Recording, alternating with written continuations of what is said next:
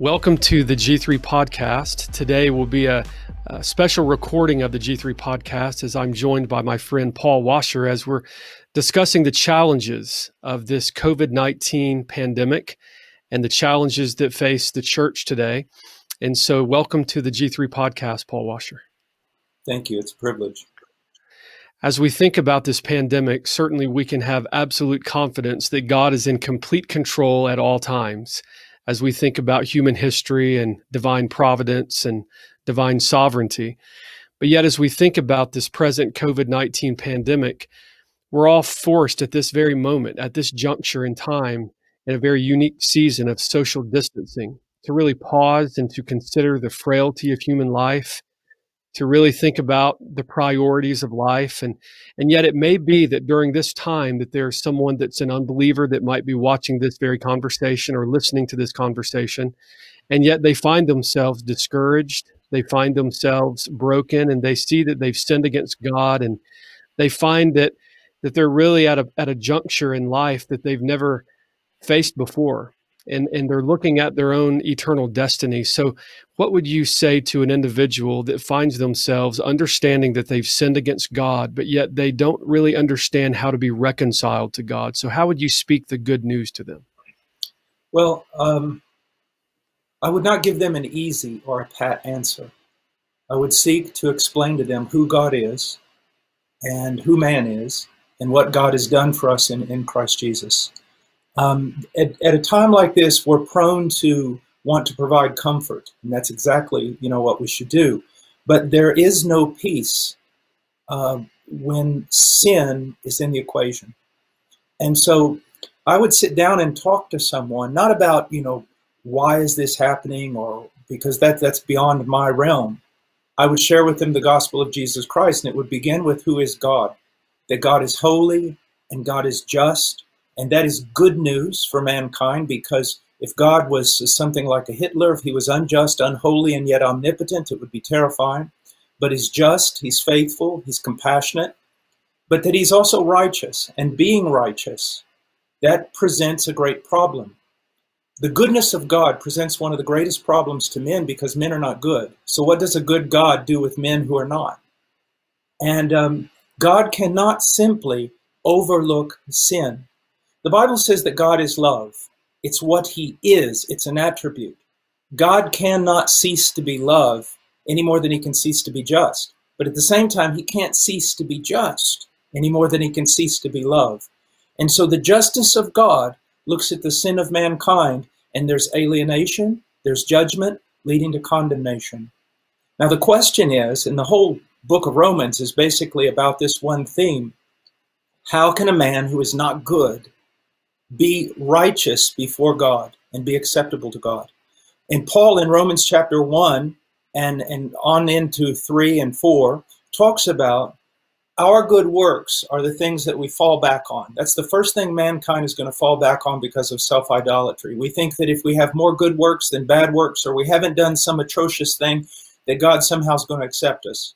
And Paul disproves that totally in his first three chapters of Romans that mankind has sinned against God. And it doesn't matter the quality or the quantity of sin, we have sinned and we're separated from God. And that there is nothing mankind can do, there's nothing the individual can do to set themselves right with God. But God has done the impossible. He has done what the individual cannot do. He has done a work of redemption that he planned out before even the foundation of the world, before the fall of Adam. And that is this that God in his Son would become a man, and he would live the perfect life that we could not live. And then he would go to the cross and he would die under the penalties for all our transgressions against God. And in doing that, he satisfies the demands of God's justice and makes it correct, makes it possible for a holy and righteous God to demonstrate compassion to man. But that's just in the person of Jesus Christ. And the resurrection of Christ is God's approbation, his approval, his demonstration that what Christ did on that tree was sufficient for our salvation. I've been serving the Lord for 35 years, done many, many things. If I died today, I would go to heaven for the same reason the thief on the cross went to heaven. Jesus Christ died for sinners. my life adds nothing to his work of salvation. If someone becomes a Christian today, they go to heaven for the same reason I go to heaven or some martyr goes to heaven. It's because Jesus Christ died for sinners. And what must we do? We must recognize our guilt, recognize our total inability, and trust exclusively in the person and work of Jesus Christ. As we think about the person work of Christ, we also think about how God governs and as he guides human history. How can the church during these very dark days find encouragement as it pertains to God's character and God's will? Well, that's a great question. And um, let me read a passage of scripture to you that in, in all my life, in my times of trouble, I have gone to this passage. And um, let me find it here. It's in the it's in the book of Daniel, chapter 11. It's talking about some people would say the Antichrist, other people would say um, uh, Antiochus Epiphanes. Uh, it really doesn't matter. But there's an evil man that has arisen in history who is causing great damage to the people of God. It says, By smooth words he will turn to godlessness those who act wickedly toward the covenant. Then he goes on to say, and this is the part that we need, but the people who know their God will display strength and take action. And, and you see, here, here's what it comes down to. People look at this virus and, and they have no peace. Even Christian people, they have no peace because their fundamental question is not biblical. Their fundamental question is what is what's going on? What is God doing? What is what's going on? And I see this all the time in almost every trial. Our flesh wants an answer why. And that shows actually idolatry. You see, you see, we don't need to know what's going on. We don't need to know what God's doing. We don't need to know the, the profound wisdom of God behind all of this or the purpose. And when we start speculating in these things, we become dangerously close to saying things about God that aren't true. So I don't need to know what God is doing if I know who God is. If I know who God is, that He is um, omniscient, He's all wise, He's omnipotent, He's sovereign over, there's not a maverick molecule, as R.C. Sproul used to say, in the universe then I don't need to know what's going on. I don't need to calculate things and I don't need to write out theories. I just need to trust in the character of my God. There's an illustration that I use um, oftentimes. When I was in Peru, you know, people always ask me, How did you survive in the jungle? How did you survive in all these different places that was so dangerous? And the first thing I point out is I'm a farm boy from Illinois. I, am not a military man and, and I don't know anything about all those places. I survived because of the Peruvians who were around me, who knew what they were doing. But there was one man in particular that demonstrated an exceptional character. He cared for me, he watched over me, he guided me, he was faithful in everything. Now, if that man walked in my office right now and said, Paul, give me the keys to your old Jeep, I would throw him the keys. And then you might respond, well, you know, you gave him your keys, but you don't know what he's going to do with your car. My answer would be, I don't need to know what he's going to do with my car because I know who he is. I know his character, and I know whatever he's doing, it will be right. Mm, yeah. That does bring us great comfort to know that God absolutely governs all things. So that that statement that Sproul would often state, you know, that yeah. maverick molecule, that that's a wonderful reminder that God is in control of everything at all times. Now, in recent days, even yesterday, we've been hearing from health officials that this pandemic is not yet at a point uh, of peak as far as the spread of the disease. Uh, the models indicate that at a low number, some 80,000 may perish as a result of this disease. At the high number, some estimates indicate maybe 200,000 in America alone. And so our world, our culture is fascinated by self preservation, but yet at the same time gripped by the fear of death. So, how, how can we find great comfort and encouragement in the doctrine of Jesus' resurrection? Well, he lives. You see, this is the great difference between Christianity and every other religion on the face of the earth. As a matter of fact, sometimes students would talk to me about all the religions and how do we study them all and everything. And I say, basically, you're, you need to understand there's only two religions in the world. And, and these two religions are divided by two primary ideologies. Outside of Christianity, it is a works, works-based uh, religion.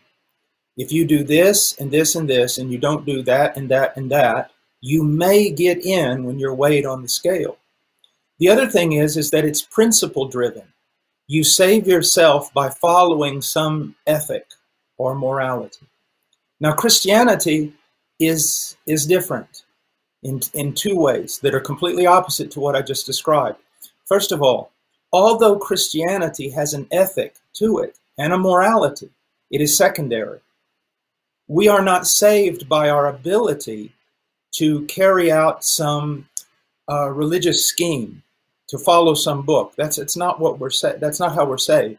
We're saved by following a person, by trusting in a person who did everything for us.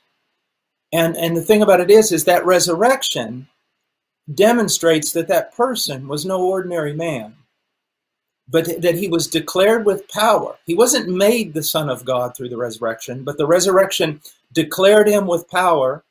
It validated that he was the Son of God. And also, according to Romans chapter 4, it validated his work of redemption on our behalf, that his work was sufficient for our salvation. It satisfied the demands of justice that were against us.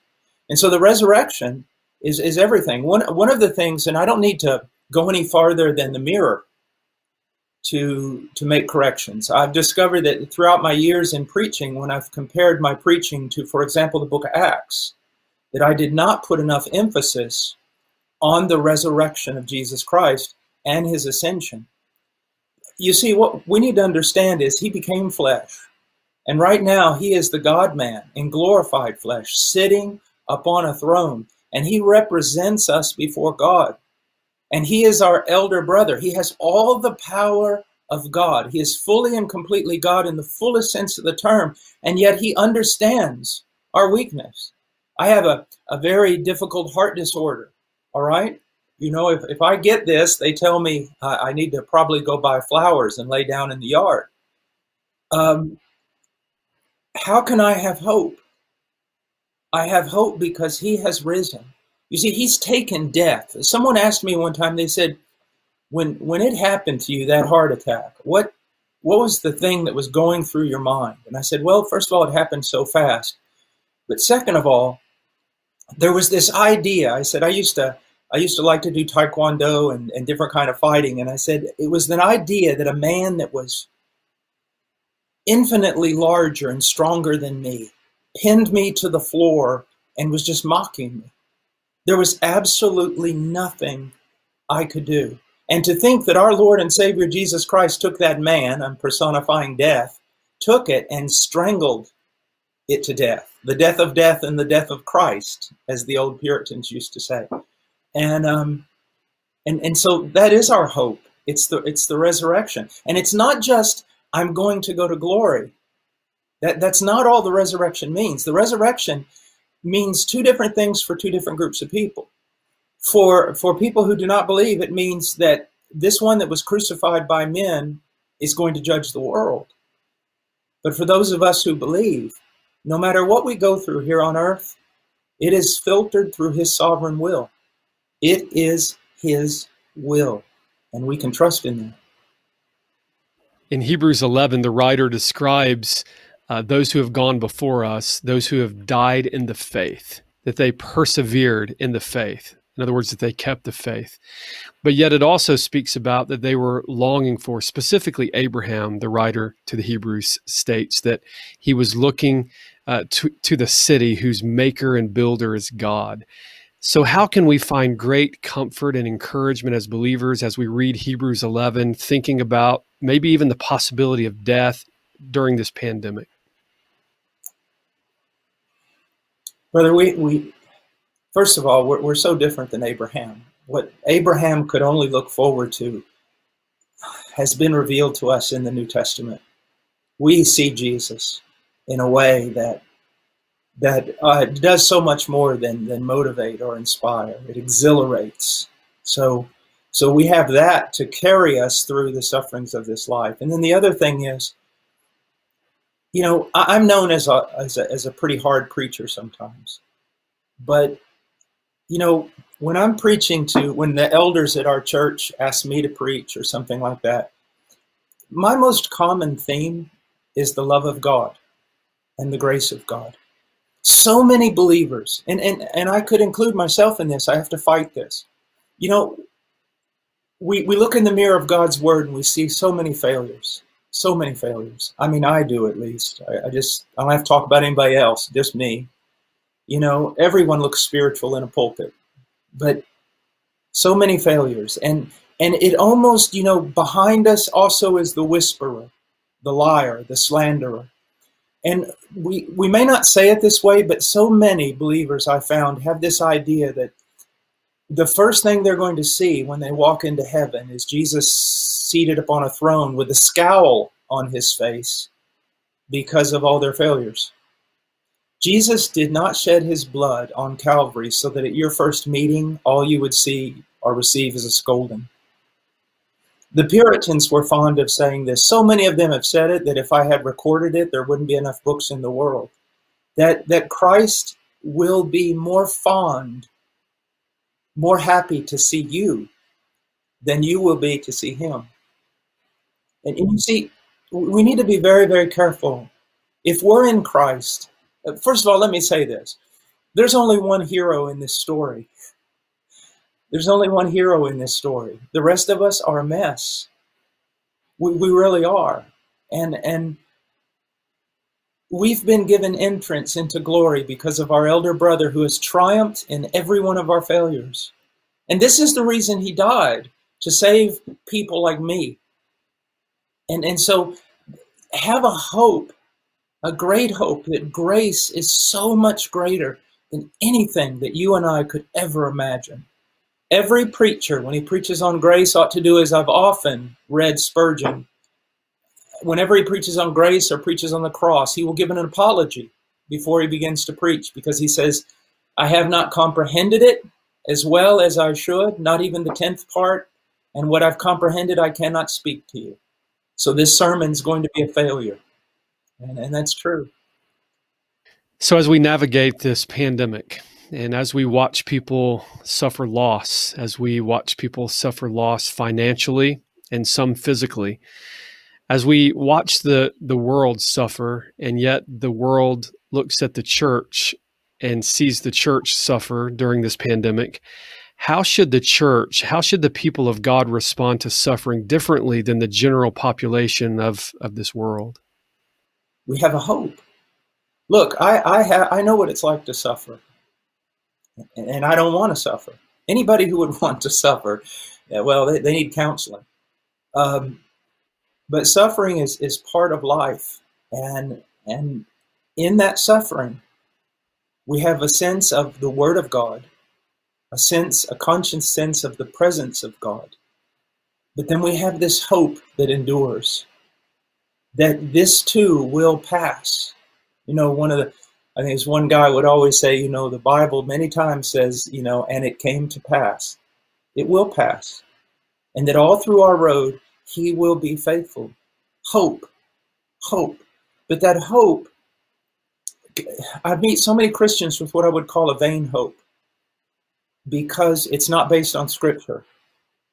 Uh, let, me give you an example. Say there's a man who's uh, just tore up in the church because his wife has left him, and every day he comes for counseling to the pastor. He's distraught. He's tore apart.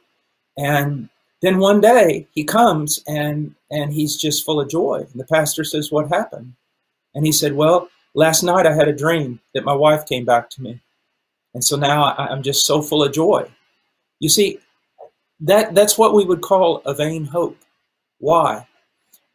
His his hope in life is not God's character, God's will. His hope is that his unmet expectation will finally be met. And so our hope is not that we're not going to suffer. Our hope is not that this is not going to touch us in any way. Our hope is that Whatever touches us, it cannot take us out of the Master's hand. Whatever touches us is filtered through his sovereignty. that nothing can separate us from the love of God. It's very interesting that in Romans 8, Paul says, neither life nor death. Now you would think he would put death first, because death is the scary one. But I can tell you this sometimes it's, it's easier to die than it is to live.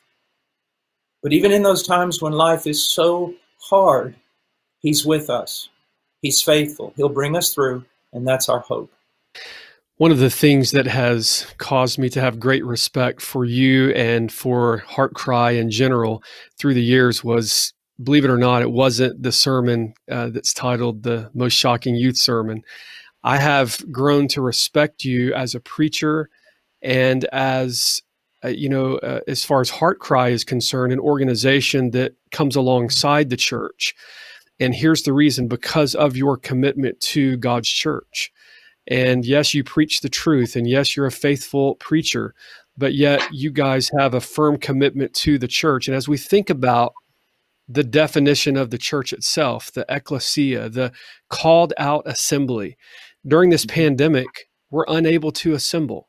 And yet I have friends and in places like the Andes Mountains that have sent me word that they're huddled up in little uh, homes worshiping and I have friends over in Africa that are doing the very same thing. And then here we are at this juncture, and we're unable to assemble with our church, and we miss one another. And we're doing everything we can with technology, just like this, to meet together, to have conversations, to pray, to preach the word through live stream and, and what have you.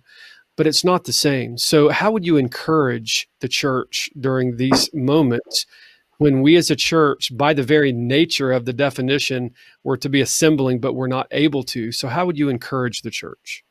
Well, first of all, um, you know, the church needs to be very careful. You know, we know that we in this world we're a strange bird. We know that that the world doesn't necessarily have a fondness for us. But we need to be very careful about, you know, when we're told that we should not congregate, that it is some conspiracy to uh, to shut us out, to destroy Christianity in America. Um, Romans 13 is very, very clear, and I think that wisdom also dictates that that we take this time and and we do what the government says. I, do believe that with all my heart. I know, you know, I'll get a lot of flack for it, but but Romans 13 is there, and um, if the government had told me you can't meet because we hate Christianity, that would be different. But it's telling us that we need to. Uh, it knows a lot about what's going on medically, and, we need to listen to it. And um, so I think this is a necessary thing that we must do. Now, the thing about it is, is is how do we respond? Are we resilient? You know, uh, we've been given, you know, we're not living in the Puritan days. Realize this, you know, in the time of Jonathan Edwards, another thing, many people who lived in rural communities didn't go to church for a month and a half, two months in the winter. You didn't travel five miles in a wagon when there was four feet of snow on the ground. And so Christians have always had to go through things like this. And I think we should do our part to try to make sure that this this virus is contained. Now, uh, something that was very interesting is a friend of mine who works with me. He heard a conversation in in a grocery store. Uh, it was yesterday or the day before. Uh, two people who didn't go to church. They don't. We don't go to. I, I don't go to church. They said, but but this is wrong. Churches should be allowed to meet. And there seems to be like when things like this happen, there's this super spirituality that is actually very superficial that starts to spring up. But, you know, here's my question What can we do at this time? You know, when I had my heart attack and, and I went for at least a year or more without a public ministry, a lot of my friends, and I was literally shut up in a home. And a lot of my friends would write me and say, you know, we, we feel so bad that you've, you know, been shut shut away from public ministry. And I said, Yes, but I have been shut up to God. I've been shut into Him. And I literally spent in that time, sometimes 8, 10, 12 hours a day, studying the scripture and working on things with regard to the gospel that I wanted to understand. And this is an opportunity for us to do that. We have a Bible, all of us.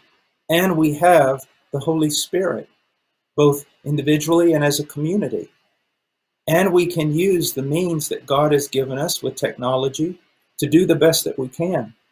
I would suggest that this gives us an opportunity to stop living in disobedience in so many areas. So many people tell me, you know, I, I don't have time to study my Bible. Well, congratulations, you have time now. I don't have time to pray.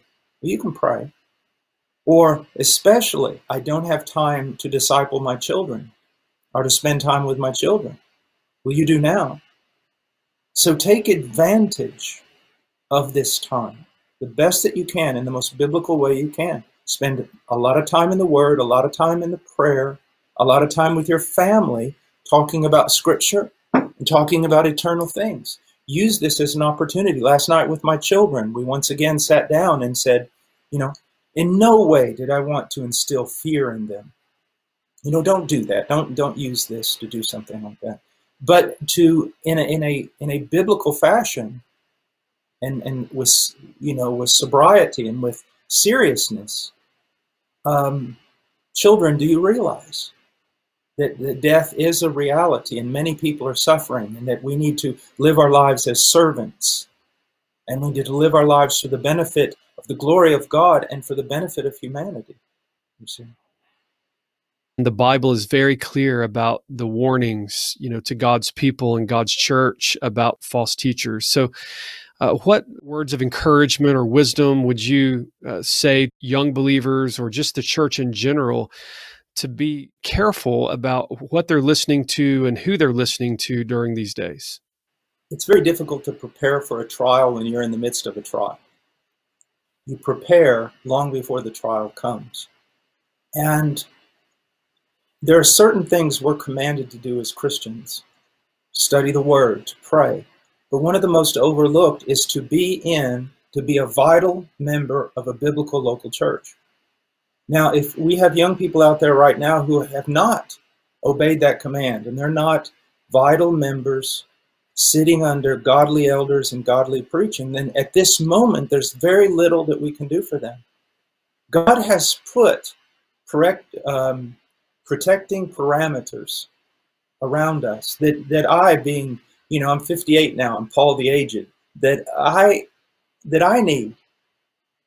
And and so you know, first of all, you should have been in a local church with godly pastors.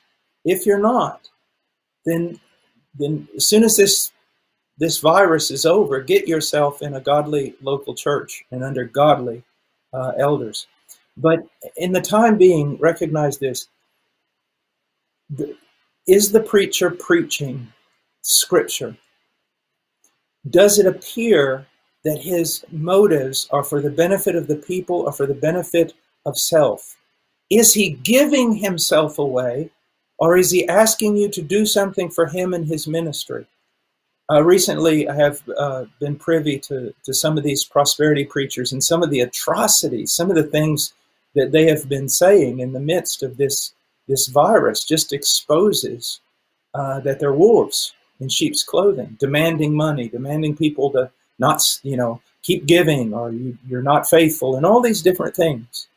And um, a true servant of God, if he's a servant of Christ, he'll be a servant of those who are listening to him. And he will be preaching exposition. He will be talking about what does the scripture say not pulling out a few little verses and making a soup that promotes his special interest. So we're living in strange days in our culture, but we're also living in, in such a time in history where our culture uh, celebrates the freedom to kill babies, but at the very same time would shut down the entire economy uh, to bring people to a place of social distancing in order to save people who are outside of the womb. And as we think about the days leading up to this up- upcoming presidential election and the confusing times that we're living in, the uncertain days surrounding a pandemic, how does this present pandemic open up opportunities for the church to share the hope and to preach the gospel of Jesus Christ? Well, I think that first of all, we need to be very careful that we do not go beyond Scripture. You know, so many people have contacted me, or I've heard people say, you know, this is the judgment of God upon the West. Um, the prophets many, many times declared judgment, that something was the judgment of God. But we're talking about people who received direct revelation from God. We have scripture. We have the scripture. So, what do I know from scripture? Can I, Paul Washer, uh, drive my car to Washington, which is about four hours away, and stand before the gates and declare this is the judgment of God upon the ungodly? Well, I, I haven't received a dream, I haven't received a vision, and you know the scriptures do not specifically mention Washington D.C. What do I know from Scripture? I know this that God is all sovereign. Number one. Number two, I know from Scripture that God judges nations. I do know that. And he judges nations because they suppress the truth and unrighteousness. And as a result of suppressing the truth and unrighteousness, they open up a Pandora's box of, of immorality. And with immorality, never forget this immorality always breeds violence and a degrading of human life. So these are the things I know biblically.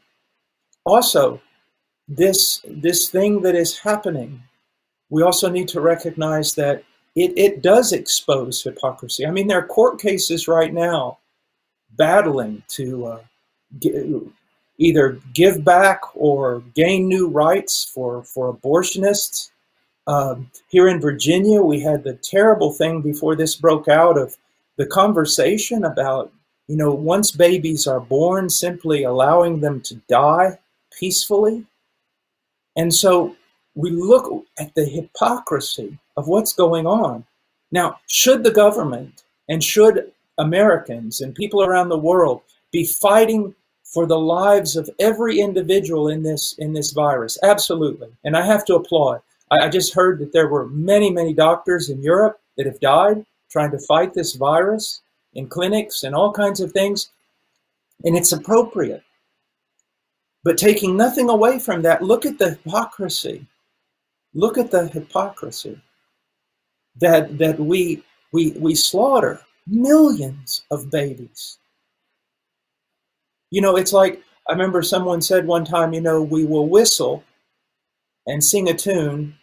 Um, we'll, we'll, see a little bird dying on, that's died on the side of the side of the road, and we'll lament, but we'll whistle while we walk by a slaughterhouse. And and and, and that's true, but but with regard to humanity now. And so our immorality has given way to violence. And that's what self centeredness always does. When you make yourself God, then no one else really truly matters. And so these are things that we can biblically point out. Yet at the same time, never forget when people are scared, the gospel of Jesus Christ is called good news for a reason. And even though we must expose sin in that good news, we must talk about judgment, it must always end in good news. I'll always tell young Christians that, you know, they, they, they'll walk around feeling condemned. They'll walk around with so many things going through their brain. And I'll tell them, um, you know how you can discern the voice of God and the voice of the devil? Not that I believe that God speaks to people today audibly, but they say, how? And I say, God may speak a very, very hard word to you but it will always end in repent, return to me. It's the same way in the gospel. That's the message we ought to say repent and return to the Lord. He is gracious. The devil, when he exposes sin, he just leaves you with condemnation and tells you to run away from God. There is no hope. So we need to be saying to people, there is hope. And what is that hope? It's the thing that gives me hope personally. It's something I've experienced. I have hope because Jesus Christ is risen. And we need to maintain a balance. And again, Josh, this is real important. You know, when someone gets in a trial, they've neglected the Bible for, say, let's years or months, they get in a trial and then they just start running through Scripture trying to find an answer. And it, it doesn't work that way. In the same way, with how can we be a witness now? You, you'll be a good witness if you've spent the last several years of your life meditating on the Scriptures, sitting under good preaching, and, and obeying God with regard to prayer. But if you're looking for a quick fix of finding a track that'll tell you everything you need to say to somebody, you will not be an adequate witness. Well, Paul Washer, thank you for joining us for this episode of the G3 podcast. May God bless you and continue to use you and HeartCry in the coming days to strengthen local churches for the glory of God. Amen. Well, God bless you and thank you for this opportunity.